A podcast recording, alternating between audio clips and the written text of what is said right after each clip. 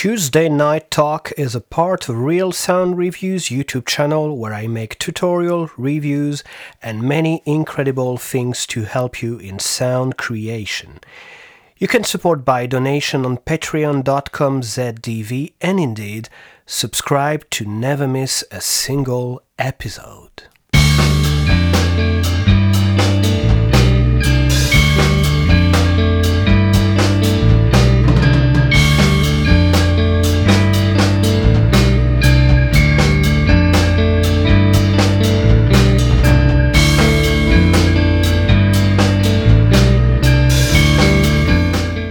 Tuesday Night Talk, we are very glad to receive today Maor Appelbaum. We've been working with uh, incredible bands like Yes, Meatloaf, uh, Dream Theater, Faith No More, Yngwie Malmsteen, among many others.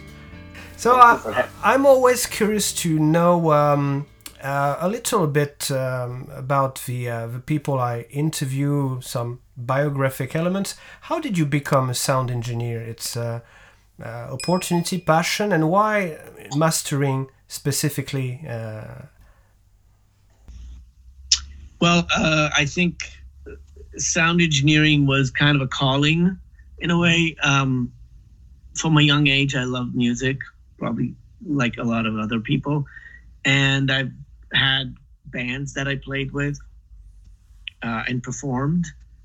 And then uh, I had recorded, you know, in a studio with the band. We didn't have a, a like a good budget. It was like we were kids and we went to a studio to record. You know, it was all the money we had. I mean, I mean, we didn't really have much money, but I remember going into that environment, and seeing the console, and like, yeah, this is something I want to do. You know, and I, it was just, uh, it was grabbing me, and um, I kept uh, getting interested in it and going to shops of equipment and, and reading brochures and I don't know, thinking of the gear and then reading some books. There were not many books back then, but mm-hmm. whatever there was there. Um, and it just it just fascinated me, you know, the the world of recording and production and I wasn't aware of mastering back then, but um, but the whole thing was fascinating in terms of like, wow, you can actually get the music that's being played to a medium, and you know, and you can play that back and can add stuff. Um, it was really, you know, now we're, we're thinking of it, it's kind of flashbacking me a lot of years ago. uh, more than three decades at least, but um, yeah, yeah, I think that's you know, it was a combination of, of being a musician and loving the technical aspects. And uh, so that brought me to sound engineering. And later on, I found my niche in mastering because I felt that that's where I can bring, uh, probably bring the best of me because I always listen to music as a final result and, and throughout the years, I was working as a broadcasting engineer and I had a radio show too, and I had been DJing at clubs mm-hmm. and I was a music journalist. So I think doing all that is always mm-hmm. part of the process of getting things out to the world. Mm-hmm. So mastering was the buffer between what's happening in the studio and what's happening in the outside world. It's the last piece of the studio element, um, the last um, artistic and technical uh, uh, stage where um, where you have control on what's coming out. And um, how did you um, study or learn mastering? You, you, you met some other mastering sound engineers, or there was a, a part of practical approach? How, how did you train for? Um, I only learned sound engineering. Like in general, you know, I went to a mm-hmm. course that taught me basic stuff and, you know, live sound and basic recording, not deep. You know, it was enough to start something. And then I worked in studios. I worked in um, rehearsal rooms and studios, and then I worked in broadcasting and mastering was not something I had learned in a in an institution. Mm-hmm. I just played around with it and made a bunch of mistakes and learned from them and made more. We all do, yeah. At and learned point. from them and yeah.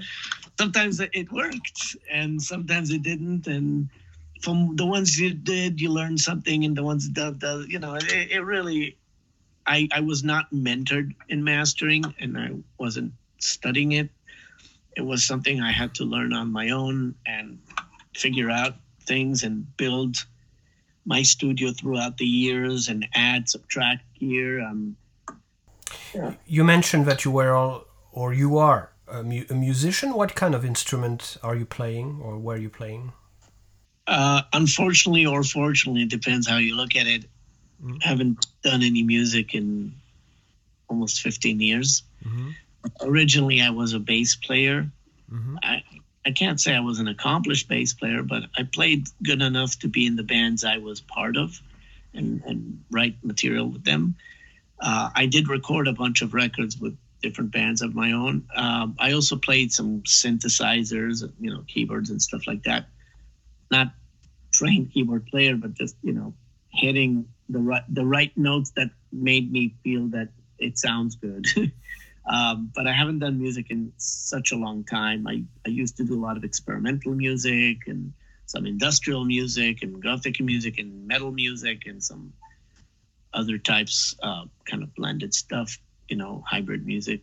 Um, uh, until I was doing music until I moved to the States. And then I went to work for producer Sylvia Massy, where there I worked as part of her staff engineers. Mm-hmm. So I would do I do some mastering for some stuff. Uh, I would do recordings for some stuff or assisting, some mixing for some projects as well, uh, some basic tech work, you know, like doing you know studio maintenance stuff.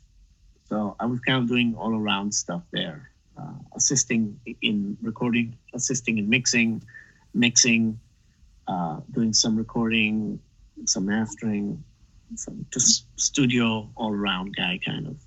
And I did that for for uh, about eight months, every day, all day, including weekends. It, it, it was a it was a, a very interesting period because I just came to America, and and so I did that in the beginning. Uh, you are talking right now from your studio, and uh, there are others interviews amazing where we can see step by step your um, your gear, and uh, uh I would like anyway to um, to know uh, more about it and uh, why, for example, did you feel um, interesting to have some classics um, um compressors or EQ modified? For your specific use? That's a good question. Um, I'll show you uh, right now. Uh, this is mm-hmm. uh, this is the current desk that I have. Mm-hmm. Um, I have more gear um, elsewhere, uh, but this is like the main desk.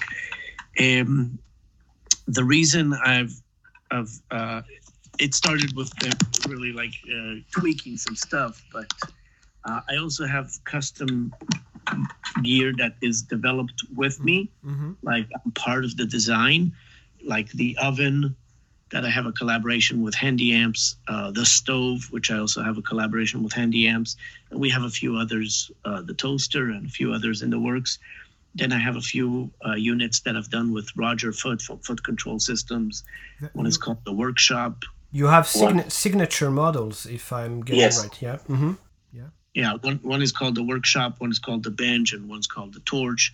And then I have other stuff that was built for me, not with mm-hmm. my design with them, but more of just for me, like, uh, like modified versions of the Magic Defi compressor, like an old version that has some tweaks in it that I specifically did for me. He also built me a specific coloration box. And then I have um, other boxes that, like I said, there was like tweaking of parts and basically the customization or signature, whatever you know in that situation, or the or or the specific build is because there are certain tones or mm-hmm. sonic mm-hmm. uh, attributes that the unit has that I was looking for. And I would hear the original version, and if I like it, we'll keep it as is. And if I think I need a, a different sound, then I would mention what I'm looking for, and then we'll, we'll we would test out and see. You know, maybe it's a certain tube that needs to be changed, or a few of them. Maybe it's certain parts. Uh, maybe it's an additional function. So a lot of these things have added features or changes in the sound, uh, especially my own custom signature stuff, which which is unique to that. And some stuff, such as the oven and the stove, which are out for people to to purchase, uh, they're based on uh, collaboration between Handy Amps and me, mm-hmm. and that is the features and functions that I was looking for to have in a device, and it's tuned by our collaborative efforts of, of you know how our ear you know likes it. So it's a taste thing, but with that, we got something really good going there, and um, and I'm happy with the results. And my my versions are prototypes, so they're a bit different because they have other features that either we took off or added or um, or subtracted later on or so they're also a bit different but it's all custom. And, and the whole chain here is very proprietary. I i test so many things. I test cables. I test clocks yeah it doesn't test... surprise me. Yeah yeah. Yeah. Right. it's it's uh, for for even for some sound engineers that are more dedicated to recording or mixing, when uh, mastering sound engineers start to speak about these details, sometimes they appear as crazy, but when you, I feel like when you push the thing to uh, to this uh, level of details, each step, cables, tubes, uh, even the, uh, the, the, the transformers inside every unit matters in, at the end of the day. Yeah, yeah, it's the sum of the parts. You know, they all they all add up differently. You know, you change one part, it changes the whole thing. It, it goes down to the, even the electricity here. Mm-hmm. You know, I have a. It's not just a dedicated circuit. I have like a regulator. I have a balancer, conditioner. I mean, you name it. I I really wanted to tweak this system, and mm-hmm. and mm-hmm. it's it's never ending. I can't. You know, I'm not going to tell you, oh, it's great and it's going to stay like that it's great till I find the next thing that I like. Mm-hmm. Also, like, and and and I test a lot of stuff. I get a lot of stuff to test, and I hear, and I'm like, oh, you know what? I like this, or I like that. And and and if someone comes to me and says, hey man, I just you know, hey man, or hey, hey, you know, I, I just made a new, I don't know, inter, you know, converter or or processor or something, and they're willing to have me try out a demo, yeah, I will do so. You know, if, if it's something that could fit my chain here and bring something new to the table, which I like, mm-hmm. then yeah, I'm I'm gonna do that. You know, and every once in a while I hear of something, I bring in a demo. Some of it is great stuff, but doesn't add to my chain or or doesn't fit what I'm working on. So even if it's good, then you know it doesn't get in. But it, it but some stuff is really good but interesting and to me or adding a flavor that I'm missing mm-hmm. or I want, you know, and or or another versatile approach to things, you know, like oh, this can bring me something I didn't have, which can fit these projects, then yeah, I'll bring it in. Uh, yeah, and and when you say about people being cra- considered crazy, I, I get it. Yeah. You know, maybe I am. it's too for uh, some yeah, young musician who are starting, it's it's important to precise that it's not about even the settings that you are going to have on a, on a specific uh, hardware. It's you switch on the unit and you can immediately hear that there is already some kind of flavor to it. Yeah. Yeah. Yeah. We, we call it box tone. Mm-hmm. That when when the signal just goes through the box, it has a sound, mm-hmm. and that's usually the first parameter mm-hmm. that, that at least I and I I know a lot of others will do the same, but that's that's the first thing we notice. You know, if we turn the unit on and we like the sound of the box, like it doesn't ruin it, that's the first criteria. You know?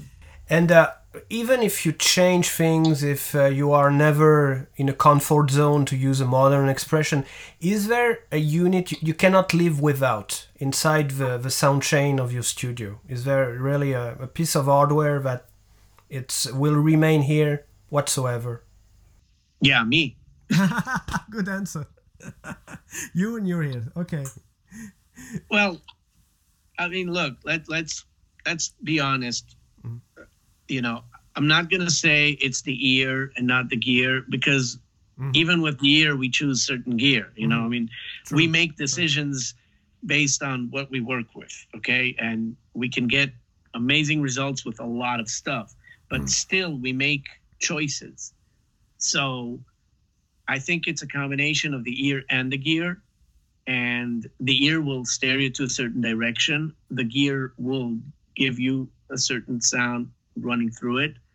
So every piece here has its attributes, and I won't deny it. Could I work without it? Yes. Mm-hmm, mm-hmm. Could I work with just plugins? Yes. Mm-hmm. Would I get the same results? No. Mm-hmm, mm-hmm. So it's every every as long as I have a, a system to listen, you know, headphones or or speakers or that are in good quality and you know and, and you know as long as the basics are there i can work with whatever's given mm-hmm. would i give the results i'm aiming for all the time with what's given well, it's circumstantial. No, that's what it is. I'll work with it as is and do the best I can. But when I have the choice to work with gear, which is what's the current situation, I have the gear and I can work with it, then of course I'll use it because it gets me faster to where I want to and it gets me the results that I want. And the clients enjoy it.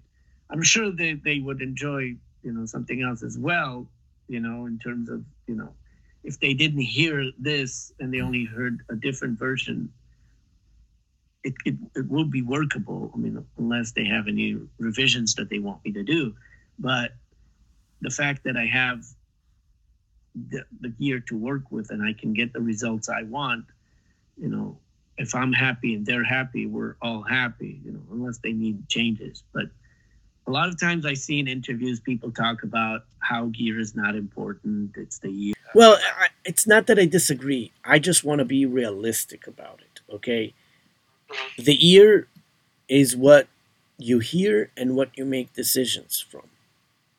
The gear is a tool to get there. Okay? Not every gear will give you the same result.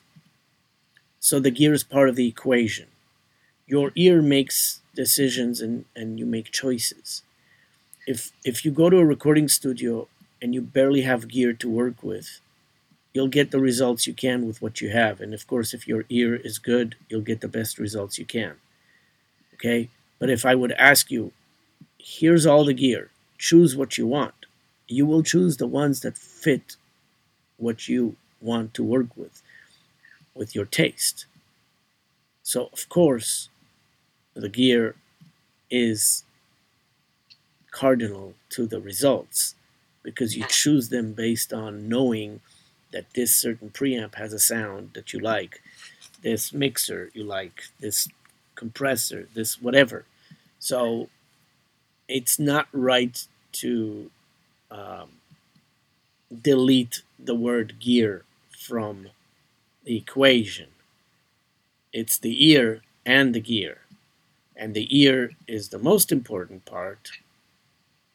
But if the gear is not right, you're going to work harder to get the results with your ear.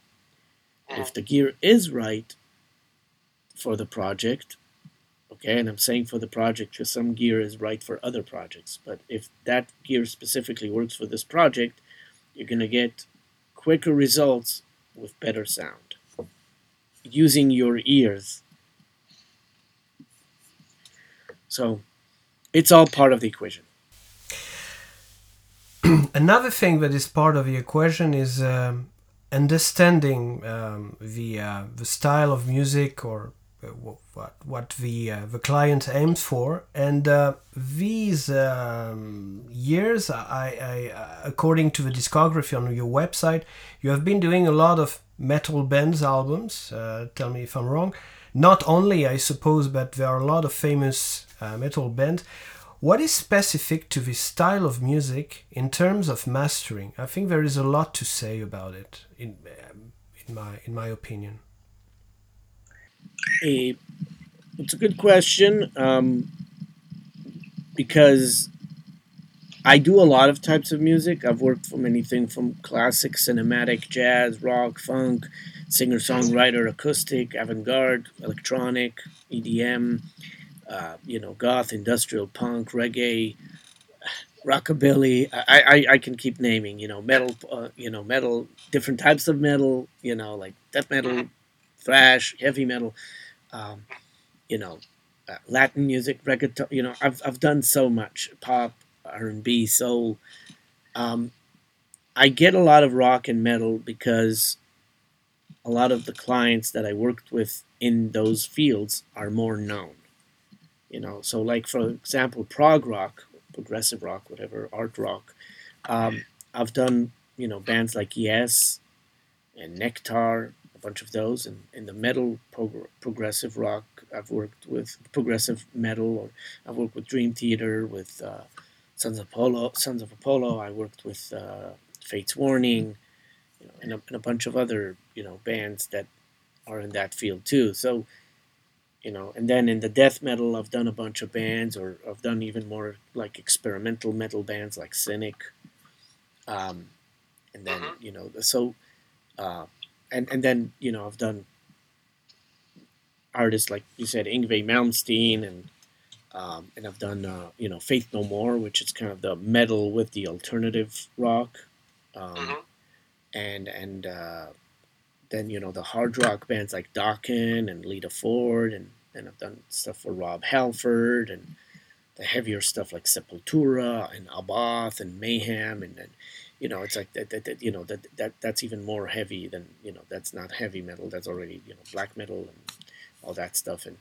Uh, thra- I mean, I can I can name drop a bunch. It's just it's it's the, the list goes on and on. I think that what happens is that in time when you do more and more of a certain genre, you become more knowledgeable of the inner differences. Because there is a difference between heavy metal and thrash metal and then from or speed metal and then for death metal or, or black metal. And then there's swedish metal you know in the swedish metal you have three swedish death metal or swedish heavy metal or Swedish black metal, and then then you have you know South American metal, and they all have their own differences, and and um, basically you kind of just need to be aware of them enough.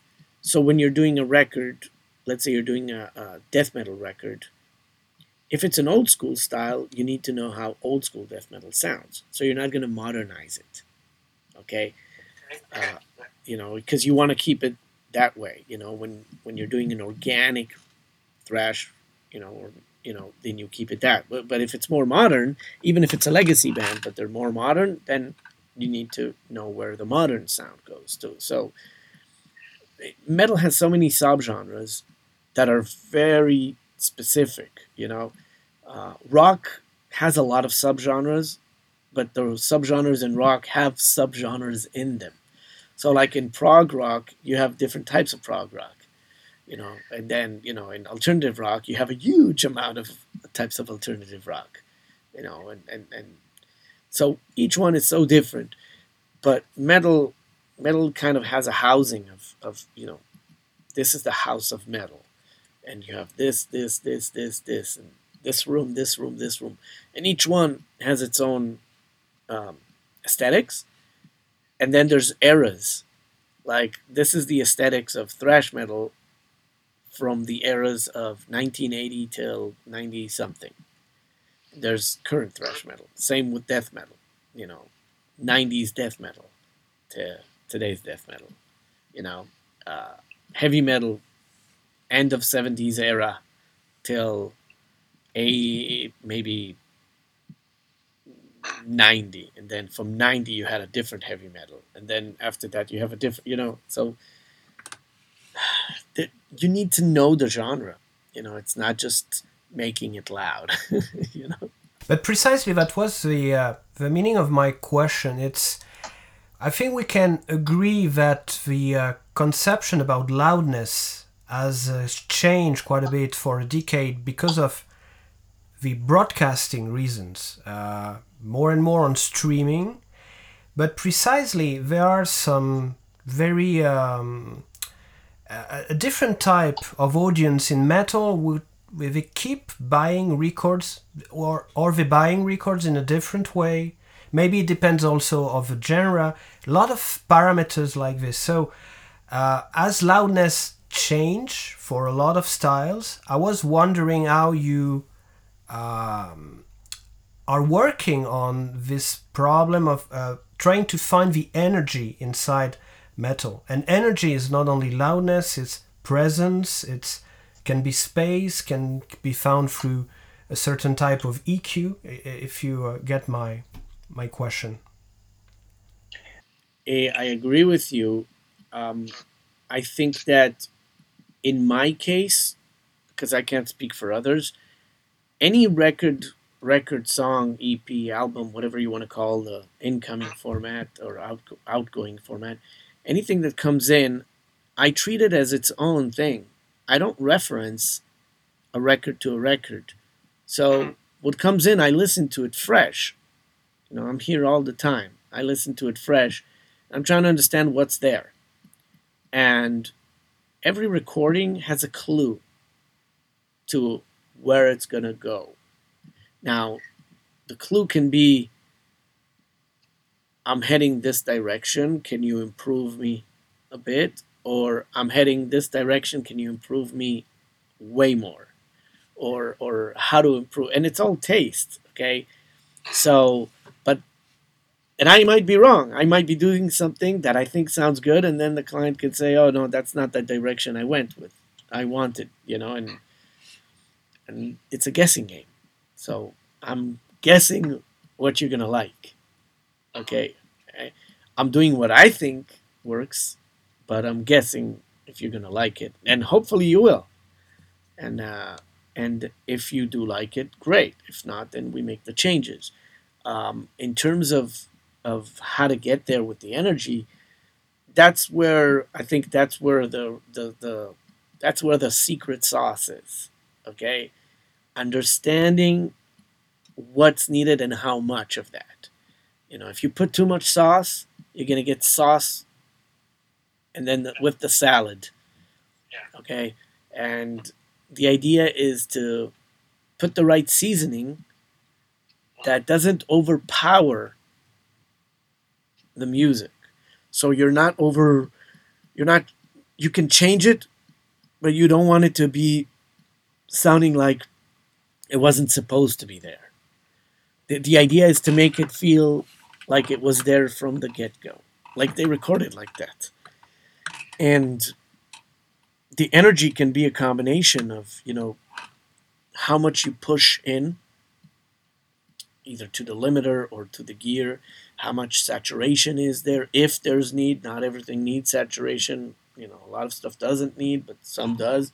How much coloration you want from the gear. And the coloration will be, you know, if it's darker or brighter, you know if if how the mid range responds is it more attacking forward or it's a bit smoothed or scooped high end how much clarity you want in the high end or you want it a bit more rounder how much low end is either it's pushing hard round or it's pushing hard tight or you're doing it smooth so it's barely feeling that it's pushing, but it's just there, kind of uh, embracing it. Those are a lot of, uh, you know, it's like cooking, you know, in a kitchen. You know, I got enough feeling. spices yeah, yeah, yeah. And um, it's it's that's really like I you know that's that's where the magic is knowing how much of what to apply and finding the way to apply it in a way that it feels part of the music And um, it, um, how are the relationship with some clients that maybe um, didn't get exactly now what is at stake with uh, this new streaming loudness levels uh, requirement from the platforms? Do uh, did, did it change something in the relationship? Because oh, okay, we want this thing to sound louder, and you say, really, guys, it's not a good idea. How how how is it going now? In uh, well um, years ago you know records I've done like way way long time ago were a lot of them were not so loud so now when you put them on streaming services they actually have a lot of dynamics compared to stuff but um, later on you know per request and you get to a point where sometimes the loudness is part of the tone. It's not just volume it's just it's how things explode or break apart. You try to find the sweet spot where where it doesn't tire the listener. And to be honest with you there are records that I've done that are super loud okay? And people dig them. Bands dig them the labels dig them the fans dig them and some of them are way lower or in and some of them are in between. I think each project just calls for something else and i find that some records i can get loud and still sound good. Some records when you get them loud they start to lose something. And it doesn't mean anything in terms of the quality of the mix or the production.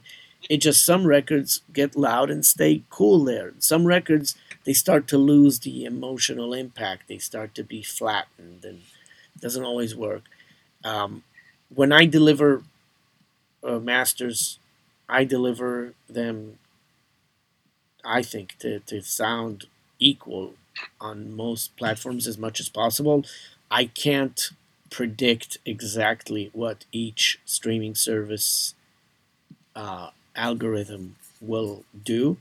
So there's I don't think there's a reason to try to fight that. I think it's best to just supply something that everybody's approving and hopefully in time their algorithms will improve and what they got will sound better. But if you try to start figuring out what they are doing and then counter attacking it with different solutions it's endless, yeah. yeah. it's endless because now you need every streaming service needs a different one and then they can change their algorithms anytime without you even knowing it. So then the next upgrade of algorithm might sound different. So you know it's shooting in the dark and you know you don't know where uh, where you're hitting with it you know and i i would say better just get something that you you know sounds good and the client checked it on all their systems and they were happy with and you're happy with. And uh, hopefully it will translate good. You know Is there something uh, that mastering cannot do? I, uh, maybe it's a weird question, but uh, it's a good question. Yeah mastering can't write a good song. Okay? Yeah. you know mastering can make a song sound better to people translate better. It can make it maybe excite more because of the sound maybe get you moving to the groove better because you enhanced the groove. Yeah that's possible. But um, to tell you that the mastering will make a song successful or not it can improve its uh, it can improve its opportunities to get better to the listener because it will translate better. It can improve its uh, connectivity to the listener, but it's not gonna make a bad song make people dig it. So yeah, um, it, um, do you um, often um, feel the need to be um, uh, connected, or maybe uh, we, to have some notes from uh, the mixing sound engineer, or you take the project um, from let's from scratch? The, uh, Every project that comes in, I try to create a, a kind of a, a, a, a line of communication. So, for example, if I can talk to the producer, mixer, whoever's involved, I'll do an initial talk with them just to see, you know, know what's coming into me. Um, you know, make sure I have the files that I need and, and, and the information and sometimes I'll have questions just so I understand better, you know, where it's going, like output formats or, you know, what's their expectations or what they don't like.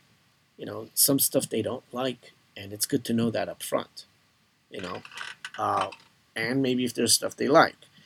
Um, there's records that caught to me, and I just, there was no communications besides, here's the mixes, work them, and send back yeah, there, there were a lot of those projects.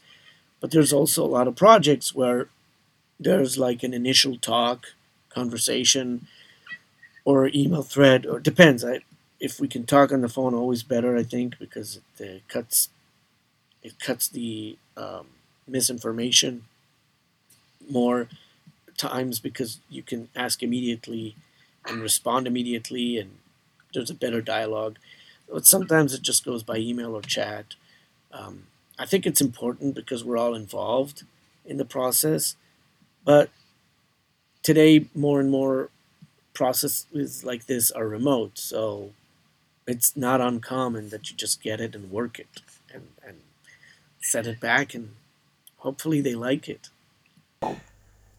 Um, how do you see the future of mastering? Um, in term it can be about technique it can be uh, progress you expect or worries you have well i think that let's start with the worries because my worry is that as much as there's more mastering engineers today than before because a lot of people now have access to the gear and they can do it some do it really good. Uh, i think that a lot of times there's cutting corners. Uh, some record labels are cutting budgets down, and when they're cutting budgets, they're the first place that gets cut is in the mastering. So then, sometimes the mixing engineers have to master it or themselves um, due to the budgets, uh, or or you know, or and and and and I think that and some stuff is just mixed, you know, with a limiter, you know, going or, or clipping it or whatever to, to get to that level. And um, due to like budgets or, or, and I think that affects the results in the long run. I think having mastering engineers as dedicated mastering engineers, people who are at the end of the process, they're taking the song that was mixed and taking it to the next level and and giving it you know the the the touch it needs you know. That's very important and i think it's being devalued now more and it's being devalued i think because the tools are out there so anybody can do it they, there's always this thing where someone says oh i have a friend who who has on the computer something, and you know, it's like sometimes I talk to a producer and says, "Oh yeah, the band wanted to go to their friend who has the you know, it, you know, well, if their friend is capable of getting great results, then by all means go to him. He's your friend and he's giving you great results. But the profession is a profession. It's not just you know, there is a reasoning behind you know the importance of the results that come out from it. Um, and uh, so, yeah, that's one of the things I think. Uh, I do see growth in the mastering in terms of the amount of engineers. Back in the day, there were only a small amount of them worldwide, and now there's so many, which which is good, you know, because it, it shows that the business is growing, and at the same time, there's more gear being manufactured for them, and of course, there's more plugins and all that. Um, so the technology goes in hardware and software and, and develops, and, and it's great. Um, I hope that the artists and the labels will be um, more open to investing more in that, even if the budgets are low, to uh, allocate enough for it because still it's it's work time it's investment. You know people put the time and effort they can sit for hours working on it you know and they might have studios that have huge amount of gear that they invested in and the time they invested in the craft. So i hope that the future will be good and and, and but you never know because there's ai mastering too and uh, that's one of my question indeed yeah. Mm-hmm. you know and some of the results are okay. Some of them are bad. Some of them are horrible and some of them are fine. You know it, it really depends on what comes in. And, and of course you know there's taste. You know you it might sound fine but somebody can do maybe a, a better job that makes it sound even better. Not everybody's testing you know how each thing sounds. Um, the algorithms are getting better because there's more input and more experience uh, being fed to those AI systems. The database uh, is uh, is huge. Yeah. Yeah, I mean, you know, they can check so many records, and and also they get feedback from other people, and uh, you know, they they and and they probably find something that people like, and they can apply it um, it doesn't mean it's customized for the song and the music, but it could still work. And if your mix sounds good to you and you just need volume, it might work, you know. But it might not be as emotional, engaging as a job done by an actual mastering engineer who brings much more to the table, something more organic and something, you know, more human. The bright side could be also that in the future there will be some kind of uh, calibration profile included in some headphones because I feel like we have lost sometimes the uh, the, the, the, the, the, culture of quality of hi-fi that there was in the 80s and 90s the, the, the, you, you see what I mean? It's uh... well part of the reasoning for that is 80s and 90s were great eras in terms of uh, music sales. I mean, 90s there was huge sales, you know, even 80s, yeah.